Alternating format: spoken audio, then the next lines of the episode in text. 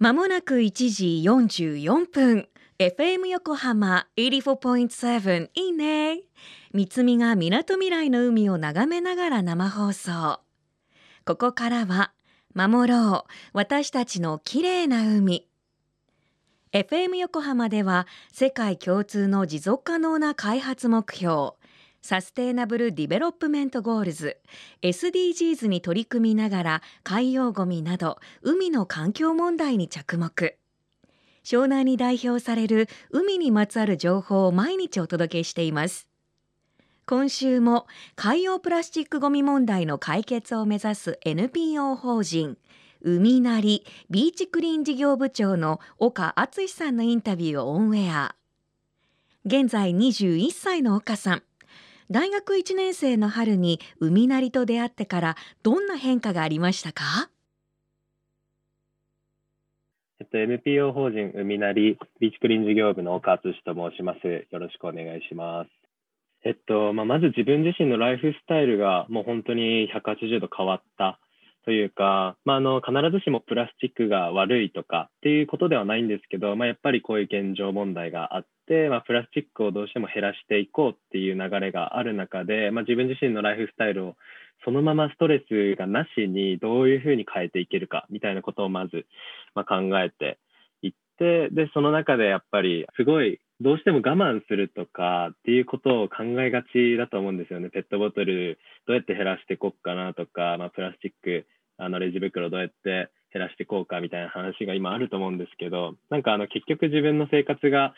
豊かさが失われてしまうと、まあ、元も子もないっていうところで、まあ、どうしたらその豊かな生活をキープしたままで、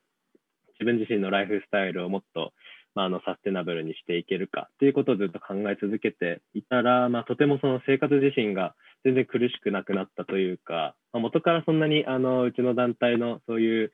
考え方的に、まあ、我慢するとかっていうのは一切ないので、まあ、そういう苦しさとか経験はしたことはないんですけど、まあ、本当に今の生活でもすごい楽しく生活できてますね。まあ、本当にあの定番なんですけど、まあ、まずマイボトルを持ってみるとか、まあ、マイバッグを持つとか、誰もができることかなっていうふうに思うんですけど、まあ、一つその、あんまり関係がないなとかって思ってしまうことがあるかなって思ってるのが、その物を買うっ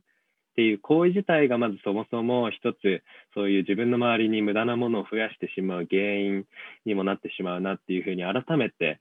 感じたのがあっってで、まあ、まずその自分の身の回りのものをすごい大切にするところから、まあ、自分はすごい始めてみてでやっぱその中でその本当に必要なものって何なんだろうっていうところに注目し始めると意外と自分の周りに物っていらないんだなとかっていうふうに感じ始めて、まあ、だからそのエコなものを買うとかってよりもまずはその自分の身の回りのものにあるものを大切にする。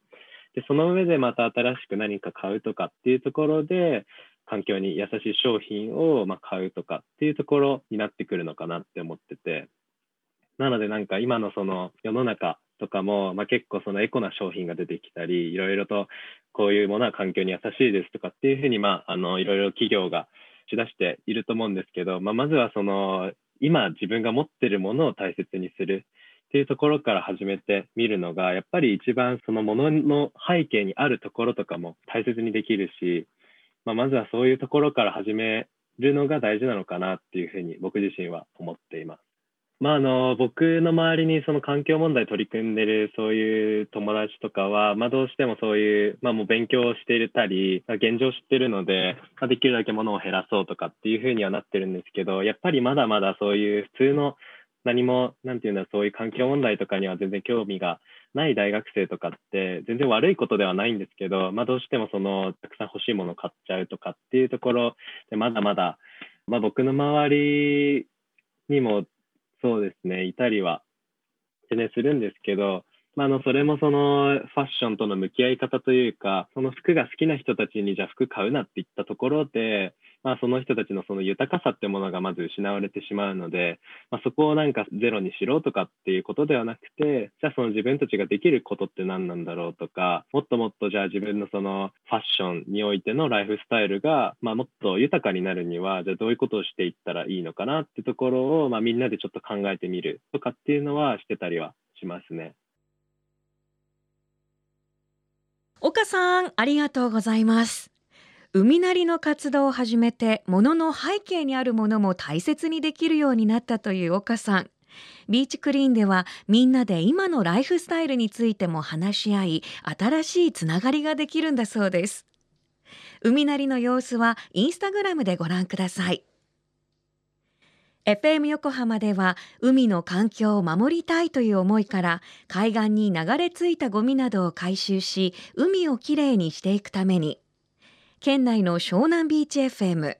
ディオ湘南 FM 湘南ナパサ FM 小田原のコミュニティ FM 各局とその他県内のさまざまなメディア団体のご協力を得ながら活動。